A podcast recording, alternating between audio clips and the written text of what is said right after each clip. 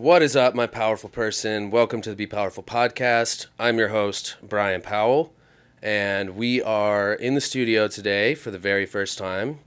Very, uh, very special day here. So I'm really excited to introduce you guys to my guest. She is a badass bitch. She is a hype woman. She is a women's empowerment coach. Um, she is very influential, um, has always encouraged me on my own journey. And um, yeah, I'm just pretty fascinated by her. And I'm excited to have her in the studio today. Um, she's a kettlebell master, she's a coach at Onnit. She, you're sponsored by Lulu or a Lululemon ambassador, right? Yep, nailed it. Yep, all the things. She's pretty much everything. She does all kinds of things. Um, so yeah, without further ado, Danielle Gertner, welcome to the Be Powerful podcast. Thank you very, very much. You forgot Wiggle Queen. I was Wiggle waiting. Queen. Yes, Come I on, totally Brian. forgot. Come on. God, We just went over it. we did. Thanks for having me. I'm super excited to be here and honored to be your first studio guest. yeah, pretty exciting. It's fancy. I know. Pinkies up. I can't believe I forgot the wiggle because Yeah, I'm gonna hold that against I you for a literally did it today. I saw Did you it. see That made me so happy. Yeah. that made me so happy. I was seriously, I saw that today and I was like, because I haven't even posted yet. It's Wiggle Wednesday, y'all. We're obviously filming this on a Wednesday. Yep. And it was like four people twerking in front of a chuck. And I was like, let's. I got to get my twerk down though. I definitely need to practice that. I got you. Yeah. Okay. Maybe you can teach me During the podcast? right now. Mm, I don't know, I'm in a dress, but you know, whatever. we'll make it happen. I love it. Sweet. Well, um, yeah, I mean, I kind of just want to start out with like, who are you? What a question. Yeah, that's a deep one. Yeah, because it's like it, it's ever changing. Um, really, you know, in reality, who am I? I mean, you said all the ego, you know, identity things. Yes, I'm a I'm a self mastery coach. I'm an ownership coach. I am the founder of Warrior Women ATX, which is the largest workout community for women led by women here in Austin. Super incredible community. I'm a podcast host. I'm a cat mom. I'm a sister. I'm a daughter, right? Who am I? Yeah. I'm a lot of things. Um, I think at my core, outside of all of those identities and the way the world sees me, um, I'm definitely a student of life. Um, I'm a little gal with a very big heart who's really navigating this human experience to the best of her ability, um, living with her heart on her sleeve, sometimes tripping and falling along the way, but making sure that I wiggle every damn day, no matter what happens. That's so, right. I mean, there's a lot of things that I am. Totally. Yeah, I mean, the first time I met you was at Sprint Squad, I'm pretty sure. And Wow. I was in like a, just kind of a, a dark place a little bit, you know, kind of struggling in, like, I wasn't, I hadn't like gone back to treatment yet, but I was still kind of struggling with my addiction and stuff. And, um, like I saw you and I was just like, wow, this girl is like really big. Like her energy is just really big. And it was like, it was really encouraging for me because I was like, you know, I know that so much has gone into you being becoming that person, you know? And that's part of why I wanted you on this podcast to understand more about how you became that person, you know? Um yeah, and then just following you on social media, you know, and seeing everything that you do, twerking all over the world with all kinds of people and you know, just hyping people up and being super authentic and you know, just being 100% you, you know? And that's um like for me it's something that I've struggled with, like becoming the fullest version of myself. Like I know who I am deep down, but like I'm not quite there yet. You know what I mean? Like Putting I'm I mean, yeah, like we're never there. But yeah, it's like there's a lot more to Brian and like I feel like I'm finally discovering that and through sobriety and stuff. Um we're getting there. Yeah. You know. Congrats, by the way. Yeah. Proud Thank you. you. Yeah, I'm coming up on ten months Wow. sober. Yeah. Really, really powerful and Yeah. brave and courageous and all the things. Yeah. Mm. Yeah, it hasn't been easy and, you know, I'm realizing that I use drugs and alcohol to cope with myself. Yeah. And like because I never wanted to do all the deep work that I'm now having to face. I'm now having to do these things like figure out all these different fears and insecurities I have and all this shit that's holding me back that I never dealt with because I just did drugs, Yeah, you know. yeah. Um, I do know. yeah, yeah, exactly. Um, so I want to ask you like a little bit about kind of what you were like growing up. Like, what was your, what were your dreams and aspirations as a child, and how has that changed, um, as you know, as we've gotten to now? Um, well, I was, I was always really outgoing. Um, I always really liked attention. I liked being the center of attention. Just how I was. Um, and a lot of that had to do with my mom and her always pushing me to go out for things and apply for things and lead things. And um, so, yeah, I can remember I performed a lot as a kid. Um, I was a dancer, I was a cheerleader, I was always on stage, I sang a lot growing up. And actually, my first, the first thing I ever wanted to be, I wanted to be a singer. Uh, I wanted to try out for American Idol. That was always my dream. I loved Kelly way. Clarkson. Yep. That was always my dream. And, uh, you know, as I got older, um, I continued to, you know, be in the role of, of leadership positions. I joke with people all the time. It's not a joke. It actually was my life. I was running for student government president when I was like in first grade, literally. My mom had me and my sister writing on pencils and on wristbands, like, do not remove until Danielle Gertner is president, like funny shit like that. Um, and so I grew up really with this drive, and more than just a drive to be a leader, it was just what I thought was normal. You know, when I when I'm you know in a community, when I'm in a leadership group, when I'm part of a team, my role is the leader. Um, and there's a double-edged sword to that, and maybe we'll get there eventually. But it's it's been a beautiful thing. Um, and I'm super grateful for that drive and, and for that desire and innate ability to want to lead. It is not something that feels forceful to me. I really do love people. I really do love standing in front of a room. And so that evolved as I got older. And I realized, okay, I'm like, I'm not a bad singer, but like, I ain't on Kelly Clarkson's level. So, like, you know, I'm not good enough probably to go professional.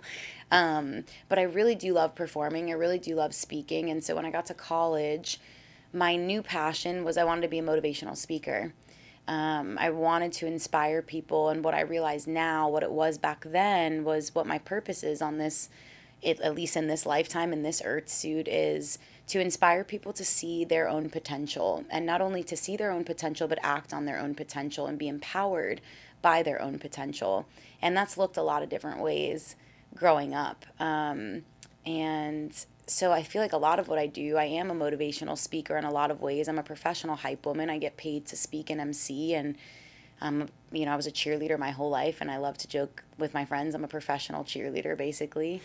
And so uh, a lot of my childhood, you know, there's the there's been different iterations and versions, but the core really has always been I love to lead people. I love to inspire people um, to see themselves the way I see them. Um, it doesn't matter if you're a janitor, it doesn't matter if you're a podcast host, it doesn't matter how many followers you have on Instagram. I don't hold people higher than anybody else. And I really love and am passionate about seeing the talents in people, seeing the strengths in people, and communicating it. Um, my favorite definition of leadership, not that you asked, but it's relevant, is from Stephen Covey. And he says, leadership is communicating somebody's potential so clearly that they're inspired to see it in themselves. Mm. And I feel like I live my life that way. I try to live my life that way every day. And so, yeah, That's Yeah. a little bit of how how I grew up. I mean, there's so much we could probably talk for hours Yeah. on that, but Yeah, we got to be careful because we only have so much time. Because I know, like, I I do want to dive down all kinds of rabbit holes and stuff, but yeah, in my head, I'm like, okay, how do I keep this? You know, pick one rabbit hole today. right? Exactly. um, so you always have kind of had this like fiery personality about you and this leader energy and stuff like that. Yeah, yeah. I think what I realized um, for a long time, I, I had mentioned performance. I performed ever since I was little, and it, was about around college I started to realize that a lot of my life was a performance. Um, I was wearing a lot of masks and putting on a lot of shows, and um, not actual shows, just putting on a show for people. Totally. And doing things a lot of times, again, because I thought that's what I had to do and needed to do. And that was just the role that ever since I was a little girl, I was cast as that role. Um, and it got very exhausting when I got to college. Um, I started to kind of, I don't know if it was my spiritual awakening, I guess you could call it that, but I started to see myself from a different perspective and call myself up on this urge to perform um, out of fear, out of fear of being left behind and abandoned and not knowing who I was if I wasn't in the leadership role. Because it's all I knew. I didn't really know how to be the follower. I didn't know how to be the student. And it was really terrifying for me. It was unsafe for me, is what it felt like to be the student. Um, and I had to do a lot of work when I was in college. And I did do a lot of work in college, after college, to ask myself some really hard questions and remove the performance aspect of of who and how I was showing up. And it's funny because I still do a lot of the same shit I did back then. I owned, you know, started my business the month I graduated from UF and led boot camps and was speaking and motivating people. And I s- still do a lot of that, even though on a different scale. But I'm doing it so much more authentically now.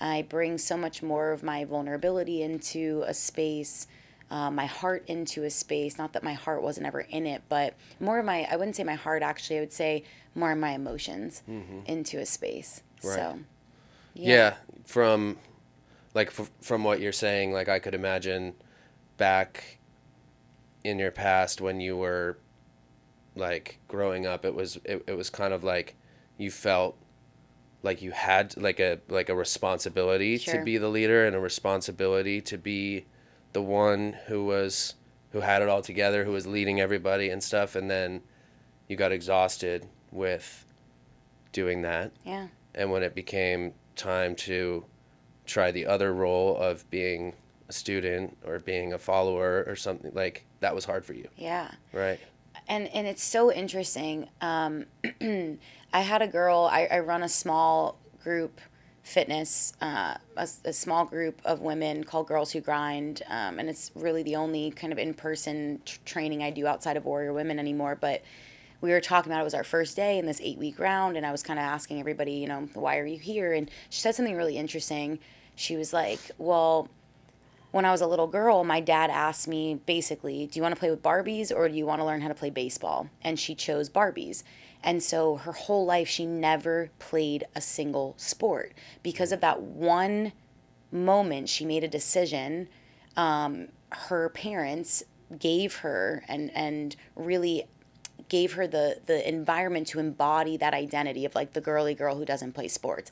And I bring that up as because so many of us and our parents don't do it intentionally right? But they they feed us this identity before we're aware enough old enough mature enough before we understand ourselves enough to choose the identity for ourselves. Uh, a lot of times we're given this identity and this identity is then reinforced and we grow up our whole lives thinking well i've been this thing my whole life. I i must continue being this thing. And i told her this morning i was like i'm really proud of you. It's a really brave decision to to decide you know what? I want to try on a new identity. And this is a lot of what you did when you chose sobriety. When maybe there was this identity that was put on you, given to you, reinforced by the world around you, and breaking through that identity that maybe you grow up and you realize that identity is no longer serving me.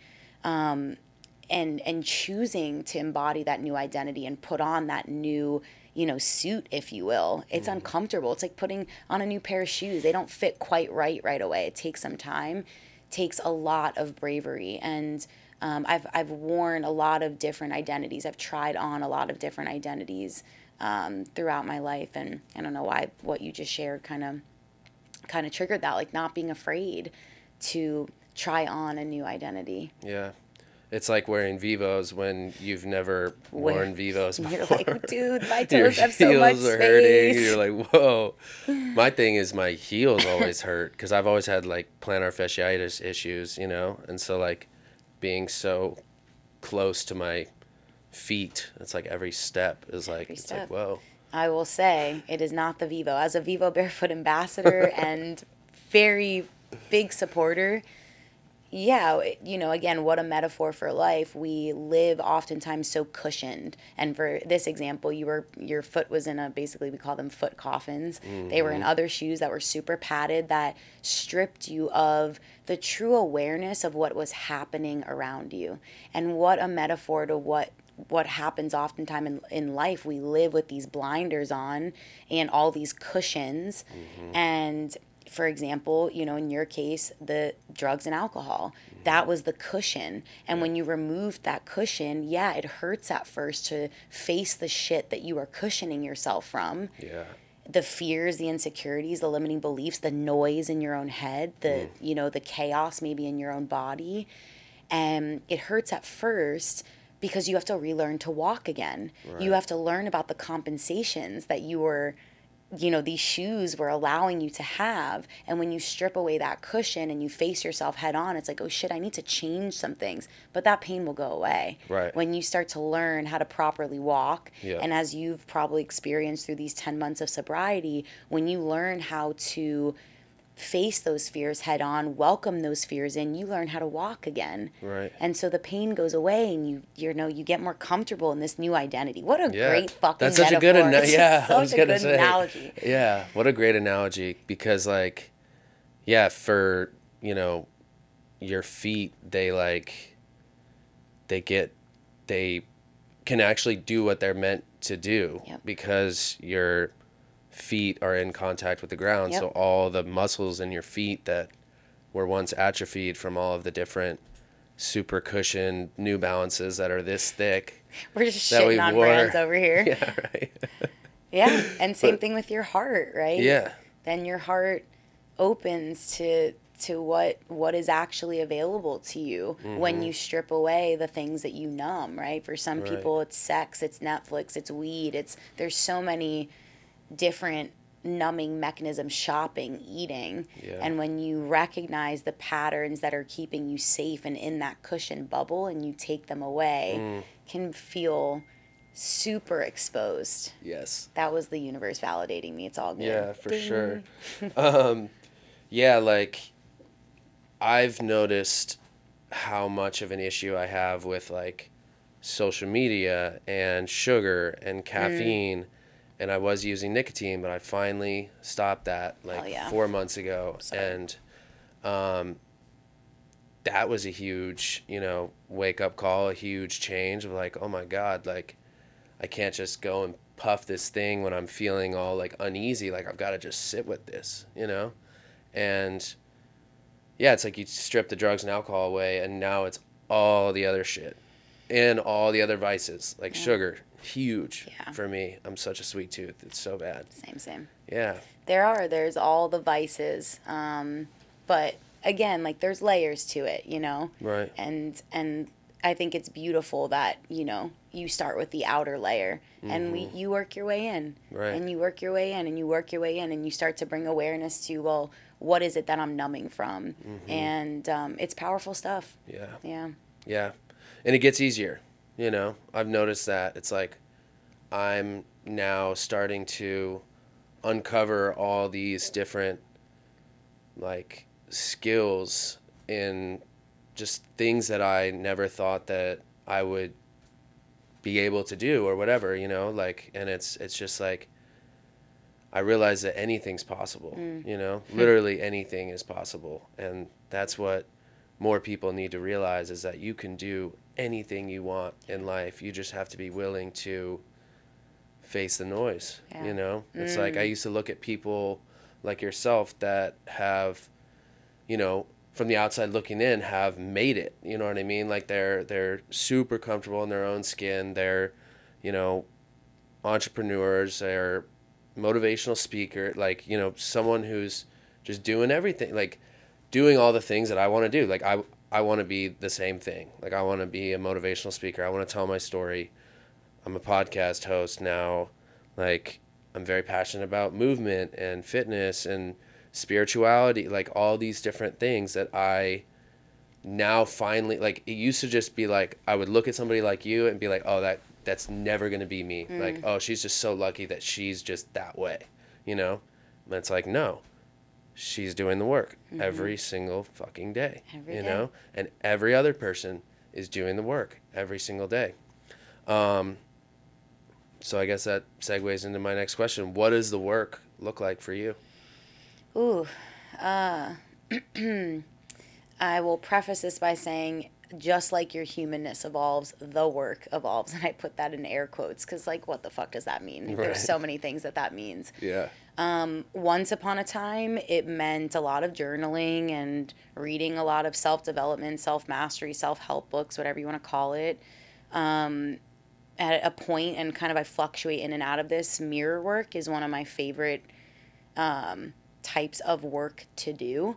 And what I mean by mirror work is literally standing in front of a mirror and mm. looking and connecting with myself because that was something I never did. Mm-hmm. Um, I share this on almost every single podcast because it's such a great, powerful tool, or was for me, and it's been for a lot of the people I've shared it with. And I still have it on my mirror. I love you for dot dot dot. I forgive you for dot dot dot. I trust you too dot dot dot. Mm. And those are three things that we very rarely say to ourselves, but we constantly crave from other people. And uh, a mentor of mine a long, long time ago shared this tool with me, and uh, I had I, I couldn't even say it to myself at first because I I didn't believe it. I didn't think I deserved it. I couldn't look at myself in the mirror and hold eye contact because I really it was so interesting. I had such a facade that I knew who I was and I was fucking crushing it in the world and I had a business fresh out of college and I had a wonderful relationship for 5 years and like I was killing it. Mm-hmm. But I couldn't look at myself in the mirror. And it was funny when you said like you made it and like I'm somebody that you see and you're like she made it and you know I feel that way now because I understand that making it, quote unquote, to me means being radically confident and so un- in love with myself that no mm-hmm. matter what tornadoes might be happening in my life, and I've been through some fucking storms, Yeah. that I am rooted, I am grounded, and I know that I've got me. Right. That to me is making it. It doesn't matter to me how much money is in my bank account or how many followers I have on Instagram it's that I know me. So anyway, segueing back to what is the work. Mirror work was super powerful. Um, I've started to go to therapy uh, actually for the first time consistently in my life. Even um, I didn't, I haven't gone to therapy even after my brother passed away, um, and that's been the work in this season. Um, and I think just you know that the daily connection with myself having the daily moments of quiet cutting out the noise getting off social media listening and feeling my own breath checking in with my own body. What's alive for me right now? What's present for me right now is what i'm doing actually serving me right now. I think more than anything that is the work. Do you actually connect with yourself every single day? And it doesn't have to be. I don't have a daily meditation practice. I don't have a daily journaling practice.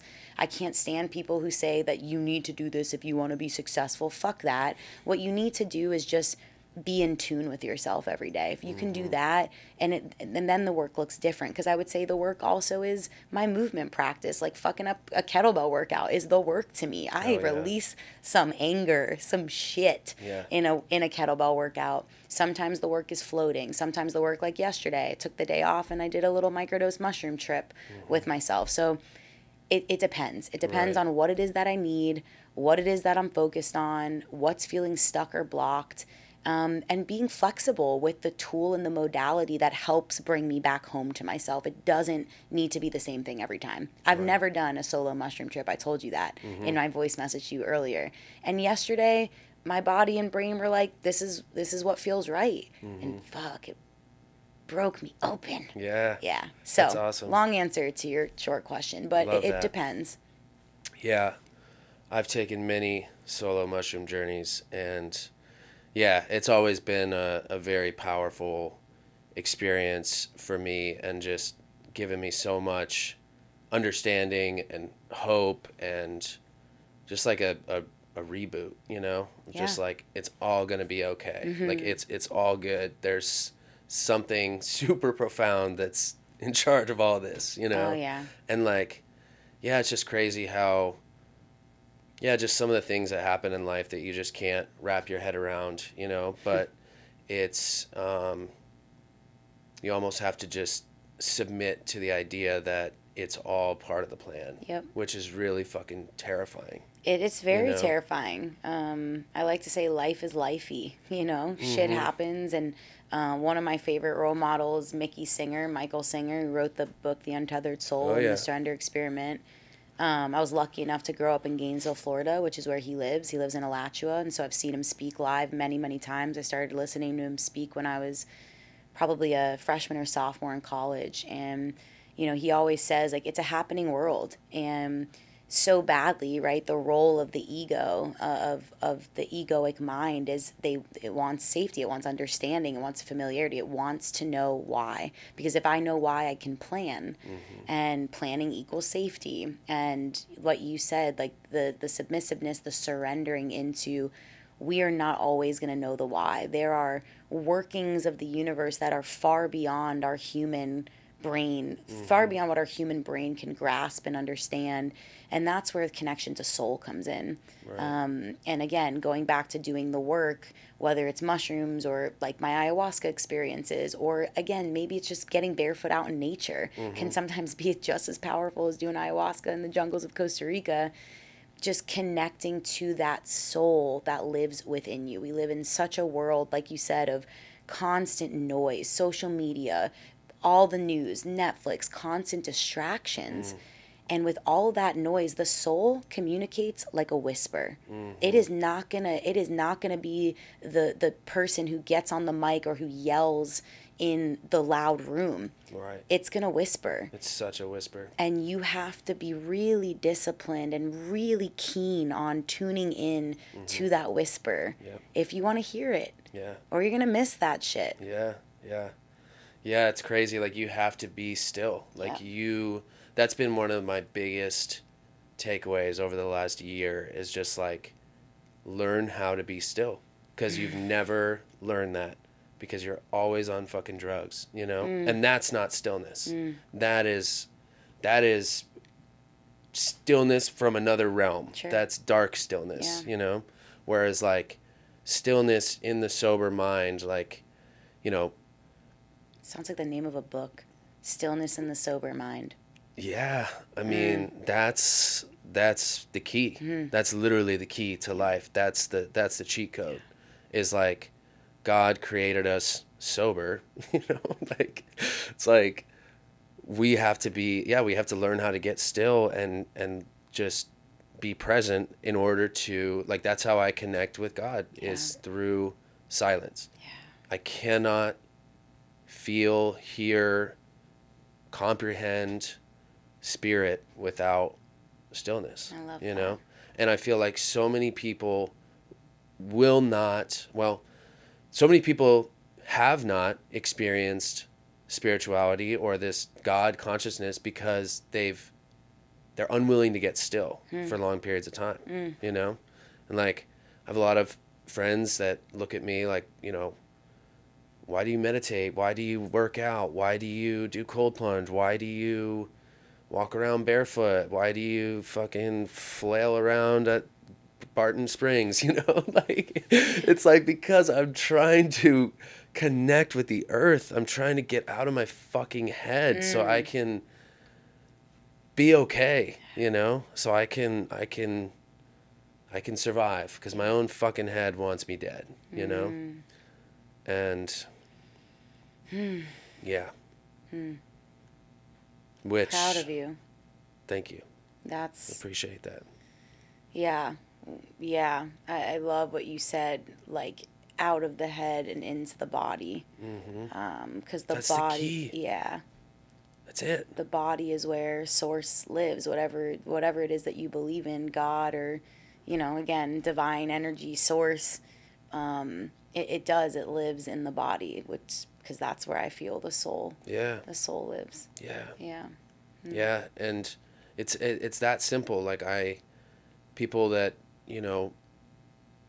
Talk to me about things that they're going through and stuff. Like my only answer is like, movement, hmm. like stretch, do yoga, go for a walk, put your hands up in the air and just you know reach like to the sky. You know, 'em like you just don't care. Yeah, exactly. It's just like, you know, just yeah, just connect. Yeah. You know. and allow you know allowing that energy um, you know because what are emotions but energy in motion and that mm-hmm. movement. I think what often happens i know for me is when i'm feeling an emotion and i try to mind my way through it. I try to mm-hmm. think my way through it. I build a story. I build a reason. There's mm. got to be a, a storyline to this emotion. It can't just be energy Yeah. and the more I get into the body, the more that I understand that, oh, this is just, it's just a, a moment in time. It's just energy flowing. And so when we move in whatever way works for you, punching a pillow if you're angry, or like you said, putting your feet in the grass, we're allowing, we're opening the channels for that energy to simply move and pass. When we mm-hmm. let go of a story of like, oh, I'm feeling anger right now. Why am I feeling anger? Oh, that person did it. We build that story. It's like, no, no, no. We're feeling anger. Okay, what do I need to do with it so that it it can move in my move through my body and not get stuck in my body? Right. Because man, people are fucked up because Yeah. so much of their emotions get stuck in their body mm-hmm. and trapped. Yeah. And so many people they just think that's all like woo woo bullshit and it doesn't actually like they it just goes in one ear and out the other. Like they they think that we're crazy for telling them to like it's like intuitively your body knows that you need to move. Yep.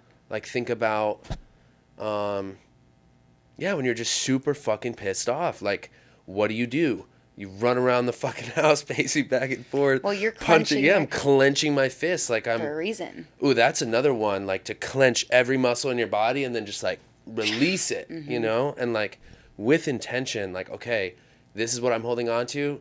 I'm going to fucking let it go, you know? And like just by, like, the mind, body, and spirit is so connected. And like, you can, like, Justin Lovato always says, like, you can, you're the alchemist. You can move the energy through your body, but you have to, it, it starts, I mean, it's it starts in the mind. You have to believe that you can control that energy out, and that you know something as simple as like that can be like, okay, I'm letting go of that fear, you know, or whatever. Like it's just like if I believe that has power, it does. Yep. You know, Yep. people who are super into you know, I'm not gonna go down the rabbit hole because I don't really know too much, but like astrology and all the different you know manifesting and um, shit they do with the moon water and the you know the elements of the earth. the shit they do with the moon water. That's great.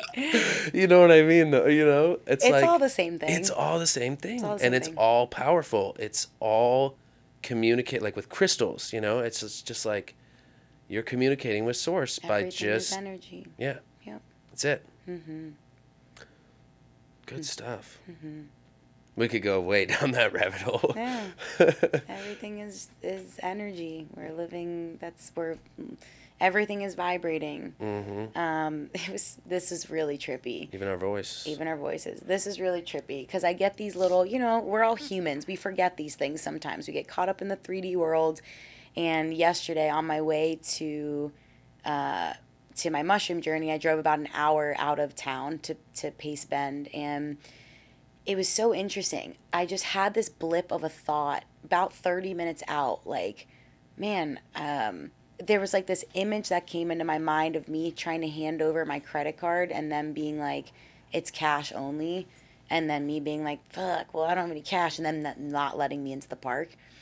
And, you know, I was like, pushed it out of my mind. And then I get to the park and I hand my credit card, and the dude's like, it's cash only. And I was like, well, fuck, I don't have any cash.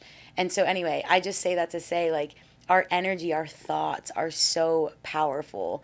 Um, and I'm not saying like I manifested that happening. Maybe I did, or it was just the energetic blueprint communicating with me, like, hey, this is going to happen, follow it. But yeah. just these little reminders um, that our energetic field and aura is so powerful, mm-hmm. and and the way that we're vibrating uh, is is directly attracting or not attracting people, places, things, opportunities, right? Um, and which is another reason why your energetic hygiene is so important. And this mm. is this is part of the work. What does your energetic hygiene look like? Um, I I do, as you know, I lead a lot of really big events. I'm always around a lot of people, mm-hmm. and people ask me all the time, "How do you do it? How do you do it? How do you not get burnt out? How do you not get drained?" My level of energetic hygiene i have i am clean af mm-hmm. it is my energetic hygiene is very clean. My home is very energetically clean. Um, i'm constantly cleansing myself when i'm around people. I put vortexes around myself which sounds really fucking boo boo but it's really it's it so works. yeah. go to the airport and put an energetic vortex around yourself before you get into the airport because energy sticks if mm-hmm. we allow it if we're not careful right. and we you know if you've ever felt an emotion and you're like dude why do i feel this way this came out of nowhere mm-hmm. one of my favorite questions to ask myself is whose is this right is this really mine yep. or did it just stick on me from somebody i was just talking to mm-hmm. and so the energetic hygiene piece is is really important um, to cleanse that. And I take very good care of my energetic hygiene and my body and my mind. And I'm very disciplined about mm-hmm. who I give my time to, who I give my energy to, who I give my body to. Right. right. This is a big thing that me and my girlfriends talk about, like who you having sex with and why are you allowing that, you know, that energy exchange. Mm-hmm. Um, is this worth th- that energy exchange? So right. anyway. Yeah, that's huge.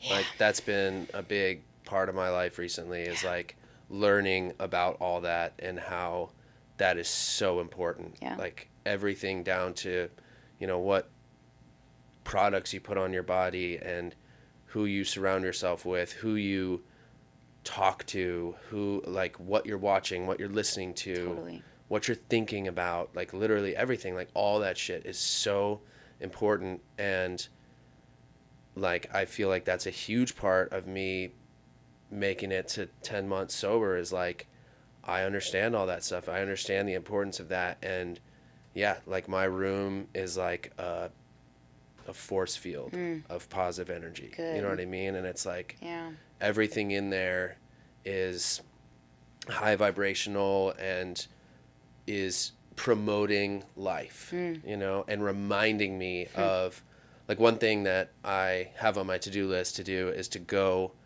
print out some pictures of friends and family because I don't I don't know why I've never like I've barely ever had pictures of my family and stuff like one one time in my life I was in a 3 year relationship and I lived with a girl and she had all the pictures, you know? But like since then, I've never done it. So I'm like, all right, this is this is huge. I've got to remind myself of my family members, who I'm living for, like what I'm living mm. for and all of that, you mm. know, because that's just, yeah, it's so important. Our environment is everything. Um, and so much of it is within our control. And I'm not going to say everything is within our control, but our internal environment and a lot of our external environment is within our control. Um, and I know I'm privileged to say that.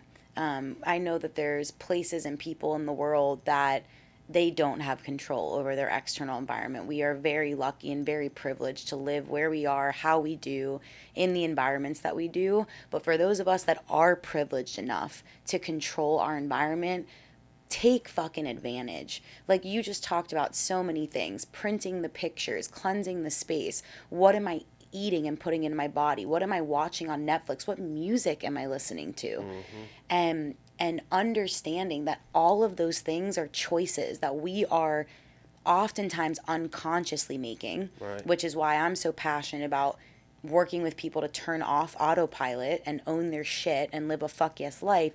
You have to be awake and aware of the choices and the patterns that you're repeating that are either serving you and helping you build towards the person you want to become or keeping you stuck as the version of you that you're you're trying to shift.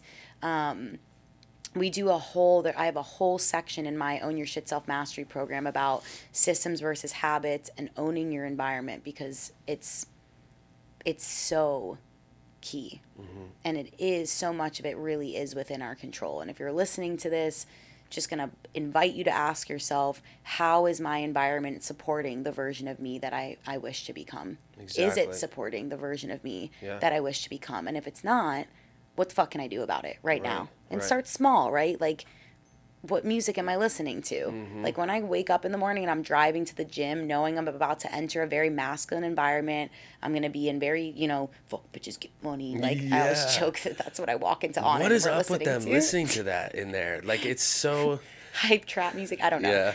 But I love it, but it's you know to like, each their own. Yeah. Um, but when I'm driving to the gym, I'm either I don't either don't listen to anything. I'm in mm-hmm. silence, so I can be again with my breath, with my body, or I'm listening to like meditation music or mm-hmm. yoga music or you know music with affirmation something mm-hmm. like that to ground myself to bring more of that feminine es- feminine essence and the reason is because I'm aware of the life that I live that I'm a lot of times in a more masculine environment and and in a more masculine role and so i counterbalance that mm-hmm. in the mm-hmm. times that i can with more of that feminine energy and you know that that's what works for me but again all of this goes back to turning off the autopilot and actually being an an active player in your own life mm-hmm. right like being in the driver's seat yeah so yeah again i could so yeah. passionate about that. Probably no, for forever, sure. So. Yeah, it's like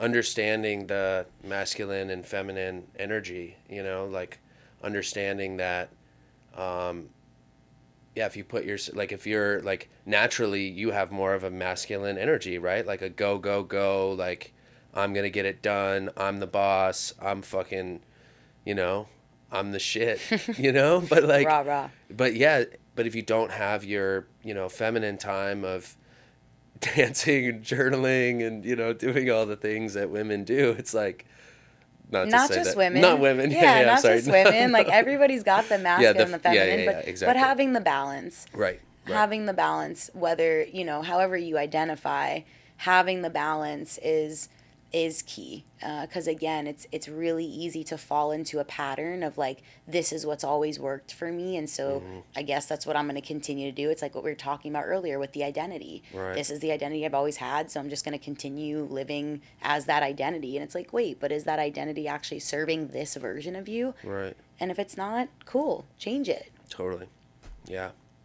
So a question i have for you is were there any like events in your life that led to this transition into women's empowerment and motivational speaking and just doing all the things that you now do? Um, there wasn't any uh, like there wasn't an event that led me to that. I think what what sort of happened was when I was in college, like I was telling you, and I started to have this spiritual awakening, and I started the autopilot started to switch off more, mm-hmm. um, and I started to look around and like, oh shit, like I don't I don't know, I don't this isn't working for me anymore. Um, that's kind of what. So I was teaching at the time. I just graduated from the University of Florida. Go Gators! And um, I I was in this relationship for a long time. We ended up dating for about seven years. Um, I was I started my business the month I graduated. I had the community, like I was crushing it, right? But I was exhausted, and um, I just had a lot of shit that was coming up, and so uh, at the time, the business was uh, my hashtag, my tagline was "The world is your gym." I was teaching fitness. I was online in 2017 before most people were online fitness coaches, and um, at the time when I got into fitness, it was for aesthetic reasons. It was for the performance. It was for the surface level. Like I want to look a certain way so I can get the external validation that I'm a bad bitch and I got a fat ass and a flat stomach and strong mm-hmm. arms. Um, and I got those things. And yeah, a lot of external validation came from it, but the internal, unwavering confidence, what you talked about earlier, of like she made it, that's what people really desire. They Mm-hmm. think it's the money. They think it's the job. They think it's the giant house and the Tesla and da da da da da and all the fancy things.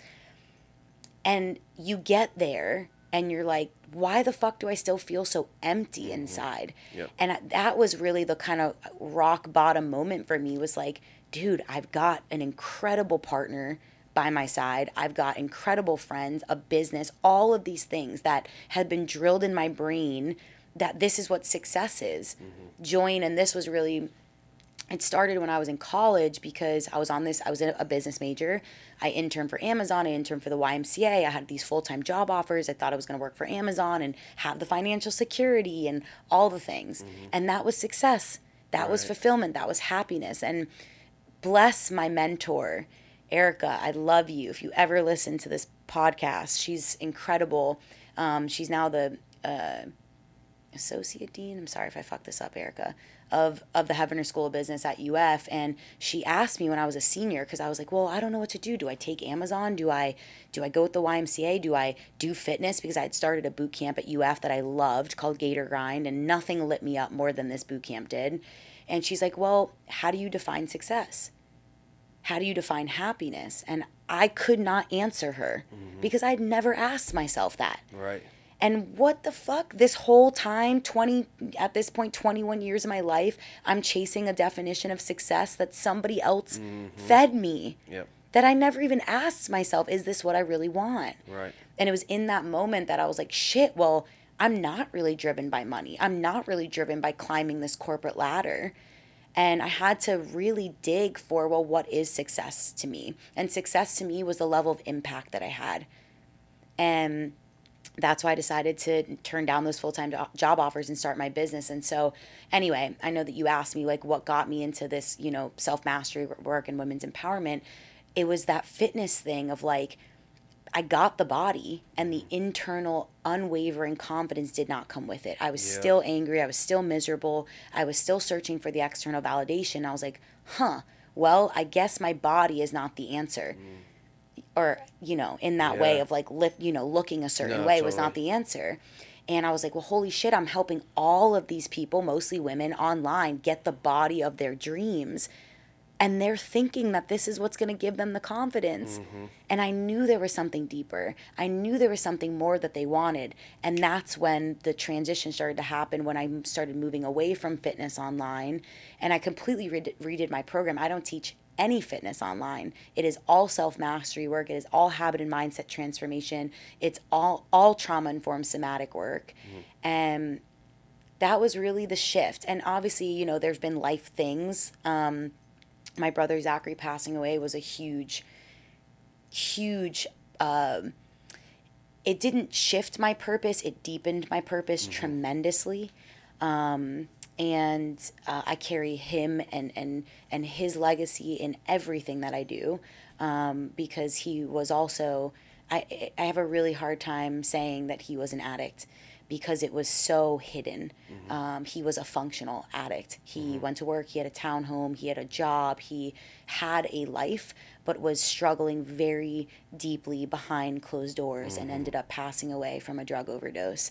And when you and and man was he trying we talked a lot about owning your shit and letting go of old identities and letting go of the pressures of where you think you need to. he was 30 years old and he had all of this pe- self-imposed pressure Right. that i need to be a certain place at this point in my life and it's like according to fucking who Yeah. according to who who told you that Right. because they were wrong Yep. um so anyway Yeah. yeah That that voice got so I gets so loud Yes, in, it in my head, you know.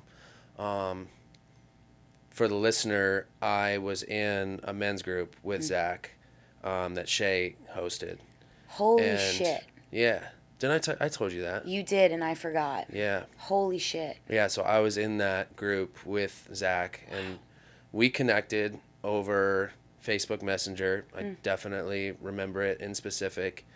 He was, you know, fresh off a relapse or something, living at your parents' house or something, and, um, yeah, I mean, I just I just reached out to him and offered my support, and he offered his support to me because, like when we first went through and like we're introducing ourselves to the group and stuff, like I mentioned that I struggled with, you know, I, I don't like defining myself as a heroin addict because I'm not. But I but I did, you know, back then. And that also gave him the, you know, the permission to get vulnerable and say that as well, you know. And so him and I were like we were, you know, we were supporting each other on the on the sidelines and stuff and like but he didn't tell me that he had relapsed, you know what I mean? He didn't like it's it's it's the hardest thing when you're in that position and you decide that you're going to get loaded and it's like you don't want to tell anybody yeah. because you don't want anybody to stop you, you know? You don't want anybody to stop you and I imagine too he and I he shared this with me um, because through Shay's program, part of the work uh, is making amends. Mm-hmm. And I'll never forget this. One of the most powerful moments I've ever shared with him. Which, by the way, I really I forgot that you had told me that you were in the men's group, and I feel even more connected to you and even more connected to him because mm-hmm. you just shared that.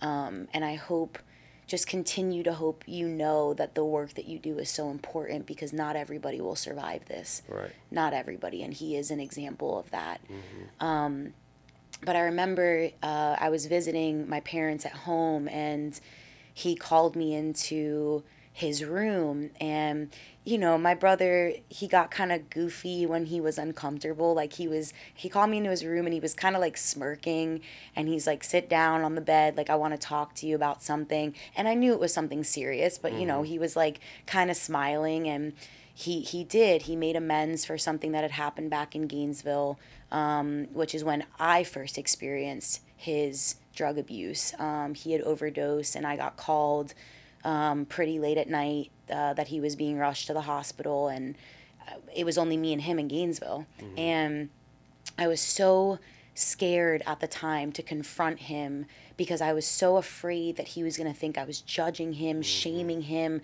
not supporting him when that is all I wanted to do. Right. And we're sitting on his bed, and he makes amends about something that he had lied about. And, um, you know, he admitted to. And, and so I asked him, and I said, you know, when you're in the moment of wanting to use like can you share a little bit about what's going on in your head in your body mm-hmm. so i can understand because the biggest disconnect is for somebody who is not doesn't face those issues mm-hmm. um, in the same way right? right? i have my own numbing mechanisms right um, I was like, I, I just want to understand how to best support you. And he's like, what you just said of like, well, I don't want anybody to stop me. The desire, the urge becomes so powerful. But the other thing is, is like, I'm your older brother and I'm ashamed that I don't have control over this and that I can't be a better role model mm-hmm. to you and for you. And my mom sent me a picture the other day. My mom's packing up all of the shit in Denver. They're moving, she's moving back to Florida. And one of the things that she sent me um, was a letter that uh, I wrote Zachary on his 18th birthday, and he's three years older than me. He's three years older than me, and the whole letter was like we were at a hard point. I was 15, he was 18. We went to high school together. Pretty sure he fucking hated me when we were in high school because yeah. I was annoying. I was a brat. I was also very mean, um, just dealing with my own shit. Totally. But in that letter, you know, I said to him, I was like, "You're my, you're my biggest role model." He he was my first love. Mm. They say your dad, you know, a little girl, her dad is her first love, and I love my dad, but my dad wasn't my first love. My brother was my first love. Yeah. And I looked up to him so much, and he's the reason I was. I went to UF. I wanted to be a Gator. The moment he became a Gator, I was like, I'm gonna go where my big brother went to school. And anyway, I say all that to say, the shame piece is so real. Mm-hmm. And the crazy thing is, is he was sober he was sober through Shay's group, and it wasn't until, um, like, you know, right around when he passed away, he, he had that one apartment or something. He right? moved into an apartment, yeah. was hanging around some stupid fucks in the apartment mm-hmm. um, that were using and da da da da da. He reconnected with the dude who gave him the drugs the first time he severely overdosed, which was a little bit after my grandma passed away. Um, same dude oh man, that's a whole nother story. But um, it took that one moment that one moment of him being clean and sober and moved into this apartment and life was flowing again and he was mm-hmm. finding his rhythm again and I could I could feel the confidence exuding off of him. Mm-hmm. He was working out with my sister at the gym all the time. He looked great Ugh, and yeah. one moment and um and he was gone and um yeah it, it, i think it's another reminder to the power of the choices that we make mm-hmm. so anyway i don't know exactly where i was going for through with that but i'm so glad that you reminded me and that you that he had your support i think shay's group i reached out to shay after his overdose because i had known a little bit about shay's history i had known about shay's sister's history mm-hmm. and I just I didn't know who else to turn to. I, I, knew I needed to be somebody who understood because yeah. it wasn't going to be me. It wasn't going to be my parents. We didn't understand. Right. And I tell Shay all the time. I love I love Shay, mm. and I tell him all the time. I am so grateful that the last couple months of his life he was able to be loved, mentored, supported by you and the other men in the group, mm. so that he could at least leave this earth knowing once and for all that he was not alone mm-hmm. in the shit that he was going through. Yeah. Yeah. Yeah, that's how it always seems to happen is like when like the times like I've overdosed four times and like the times that I've overdosed it's literally been like my life's been going really well. Mm. You know, like mm. things are going really well. Like I just had a friend pass away like 4 months ago and he was doing so well. I ran into him at a meeting and I was like, "Oh my god, like you look so good." He's mm. 21 years old, like getting back on his feet. He had just gotten a new apartment and like just out of nowhere I heard like a friend just posted in our little recovery group chat a picture of him and he's just like Cole passed away in his addiction and I was just mm. like holy shit, you know? Yeah. And it was him and his roommate, and they were both found dead. Wow. And oh, I think it was so like sorry. the first time that he had used a needle because he had never talked about. I was in a sober living house with him in the past, and he had never talked about shooting up or anything. Yeah. But it's like, I mean, you literally are playing Russian roulette. You are. You know. Russian. And especially, I mean, my brother died from a fentanyl overdose, mm-hmm. and fentanyl is killing people left and right everywhere. Yeah. Um, I'm really, really sorry. Um, because you're you're absolutely right. It's in the moments that you know he struggled when he was low, mm-hmm. but it oftentimes it's the moments that they're high, mm-hmm. meaning like life is on a high. Right. That I don't know if it's a I'm afraid of my potential or it's like a self sabotage. I don't want to fuck this up, so I end up fucking it up. That's exactly what it is. afraid of your potential, self sabotage, and when you're seeking the light and when you're doing good things, the darkness comes in stronger than ever. Yep. You know, it's like, like right now, I feel like I have a fucking target from Satan on my back. You know, it's like because I'm I'm doing well. Yeah. You know, and yeah. like, but I'm, but I'm managing my energy field and I'm, you know, working a program of recovery and I'm taking people through the steps and I'm making amends and I'm being of service and I mm. have all these commitments and community and everything in recovery mm. and it's like i'm staying on that fucking path because mm. i i can feel it i can feel the self this the um what's it called the sab- uh, self-sabotage self-sabotage yeah, yeah, yeah, yeah yeah i can feel it more than anything like mm. the voice especially with starting this podcast like the voice of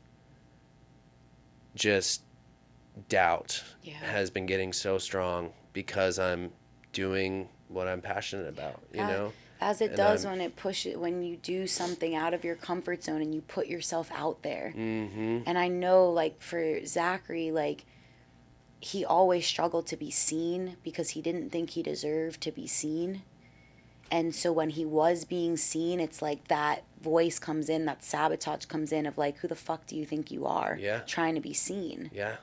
That's exactly what it is for me. Hmm. Like, for whatever reason, like I'm really working with all my heart to let go of that belief, the story that I've told myself that mm. I'm not enough, that mm. I'm different, that I'm weird, mm. that I'm awkward, that I'm fucking just not capable of what everybody else is capable of. Yeah. I don't know where this story came from, but it's like it's not true. Yeah. And I'm you know, I'm speaking that into existence on a daily basis and it's getting better and better, but it's like you know, I've got demons. Yeah. We've all got demons and Yeah.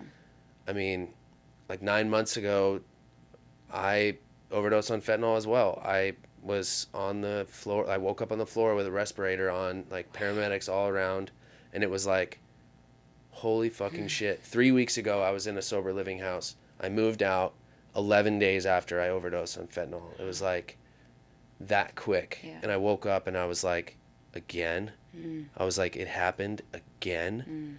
Mm. And I, they took me to the hospital. I was able to get a ride back home and no one in my family even knew. My dad had me on this tracker. I thought he would have seen me at the hospital. He didn't. And like they knew something was going on. They knew I was not right, but it's like, you know, it's, it's just terrifying like I could have died that night. Yeah. You know? It, it there's two things, and I know we're I don't know what time we're I supposed to think stop like here. four more minutes Yeah. or something. But um, there's it's kind of silly, but it's a quote that I really love. It's from Doctor Strange, and um, she the ancient one. If you're a Marvel fan, um, she says something along the lines of like, "We never lose our demons. We only learn to live above them." mm-hmm. And you know, and I've talked to Shay about this a lot. Like, you know, just asking him like how to best support, which I would really love for you to answer that question if you're okay with me asking you that on the podcast. But, you know, understanding that those demons, uh, those urges might always be there. And for those that are in recovery, that are sober, just the discipline and the willpower it takes every moment of every day for you to choose that is so incredible and so inspiring and so powerful. And I would love for myself and for those that are listening um, who don't fully understand how can we be better supporters? How can we be better advocates and allies for you?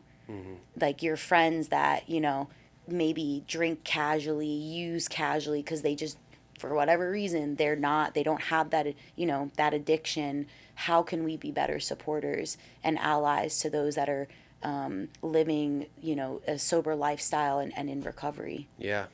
Yeah, I think something that uh, I notice in most people that seem to struggle with addiction is like low self worth and just feeling unworthy. yeah You know?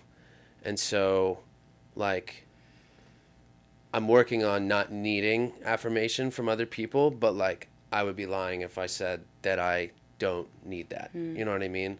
I need to be told that I'm doing well. I need to be told people are proud of me. I hmm. need to be told that I'm worth it, that I can do anything, hmm. that I am powerful. You know, like I need to be constantly reminded of my strength and my, you know, my purpose on this earth, you know.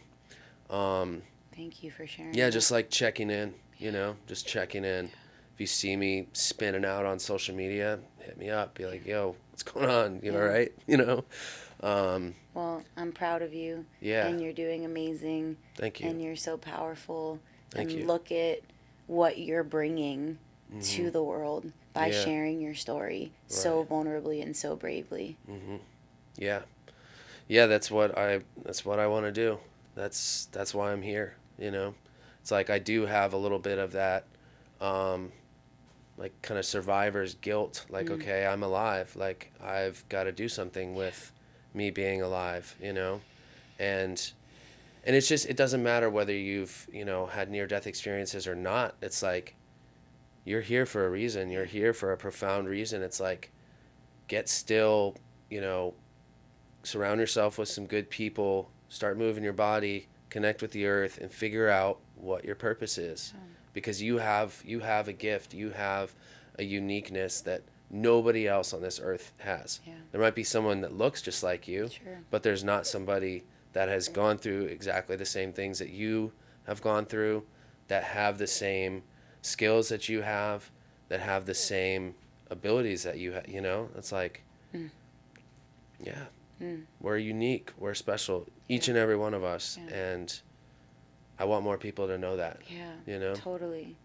And I feel uh, just last little bit here of like my why Mm-hmm. is when people find that thing. Um, I'm getting emotional because I'm just Yeah. I am really proud of what you're choosing to do with the life that you've been given again. Um, and I would do anything to have my brother back. Um, and my why is because I really believe when people are connected to their soul, are connected to their mission, that's what lights them up, that gives them the purpose to live. It's the working the boring fucking job that's mind numbing and literally soul sucking and mm-hmm. going home to the relationship that doesn't light you up and the home that doesn't light you up and the life that doesn't light you up that pushes people to want to escape and to use. Mm.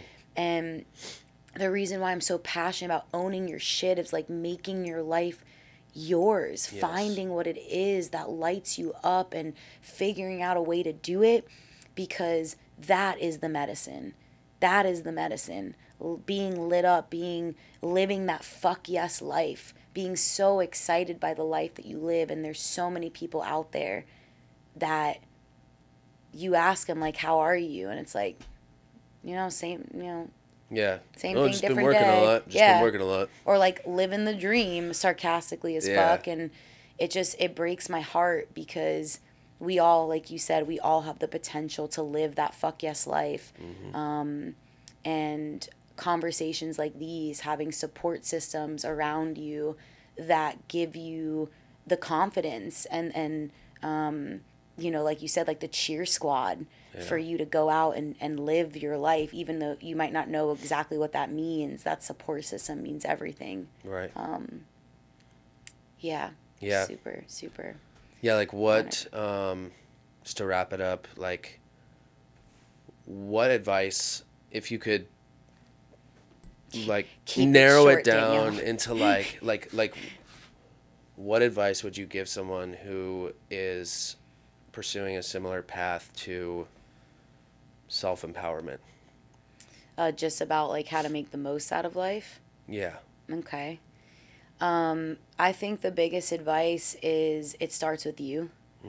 Uh, you can only meet people as deeply as you first met yourself.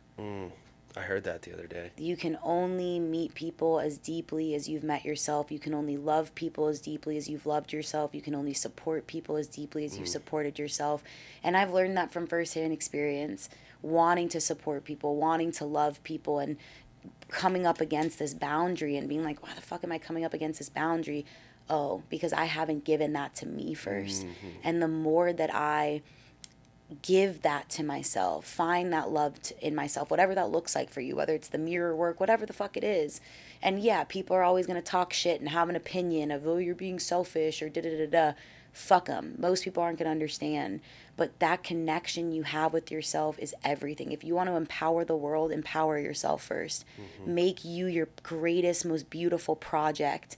Make you your first and most important priority honor the commitments you make to yourself and if you can do that you will emp- empower people naturally without even trying but it has to start with you That is the most powerful thing that you could have said. Period. You know? Hmm. Seriously. Like it starts with you. Starts and that's you. it. Yeah. There's no other way. the rest will follow It doesn't work any other way. I've tried. You've tried. same same yeah For sure. All right. So just to wrap up, how can people connect with you?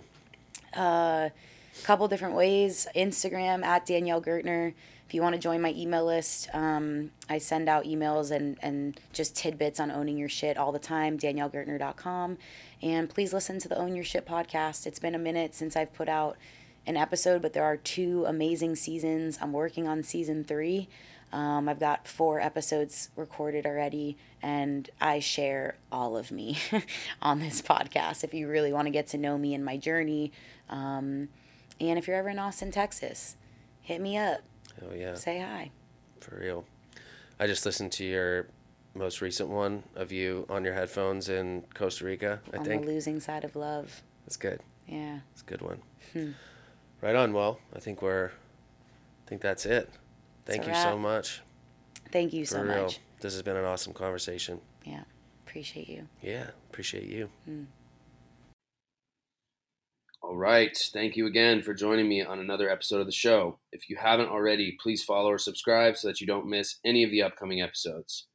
And if you heard something during the episode that impacted you, please share it with a friend or loved one. And if you wouldn't mind, please leave a rating and review and let us know what you think of the show. If you're using Spotify, I don't believe you can write a review, but if you don't mind checking us out on Apple Podcasts, you can leave a review there, and that would be really appreciated. Also, please reach out to me personally. I'd love to hear from you. We just started an Instagram page for the podcast. It's the Be Powerful Podcast, so be sure to follow that if you're on Instagram. Also, my personal page is bepowerful.life. And if you'd like to connect with my wonderful guest, Danielle, her Instagram is Danielle Gertner. Her website is daniellegertner.com. And her podcast is the Ownership podcast. And I wanted to apologize for my butchered intro of Danielle at the beginning of the podcast. She's an amazing human. More of you guys should know about her. She's a motivational speaker. She's a fitness coach. She's an empowerment coach, ownership coach, brand ambassador, hype girl, fucking badass. Bad motherfucking ass. So follow her, check her out, see what she's all about. Thanks again for listening to the show. We'll see you guys next week.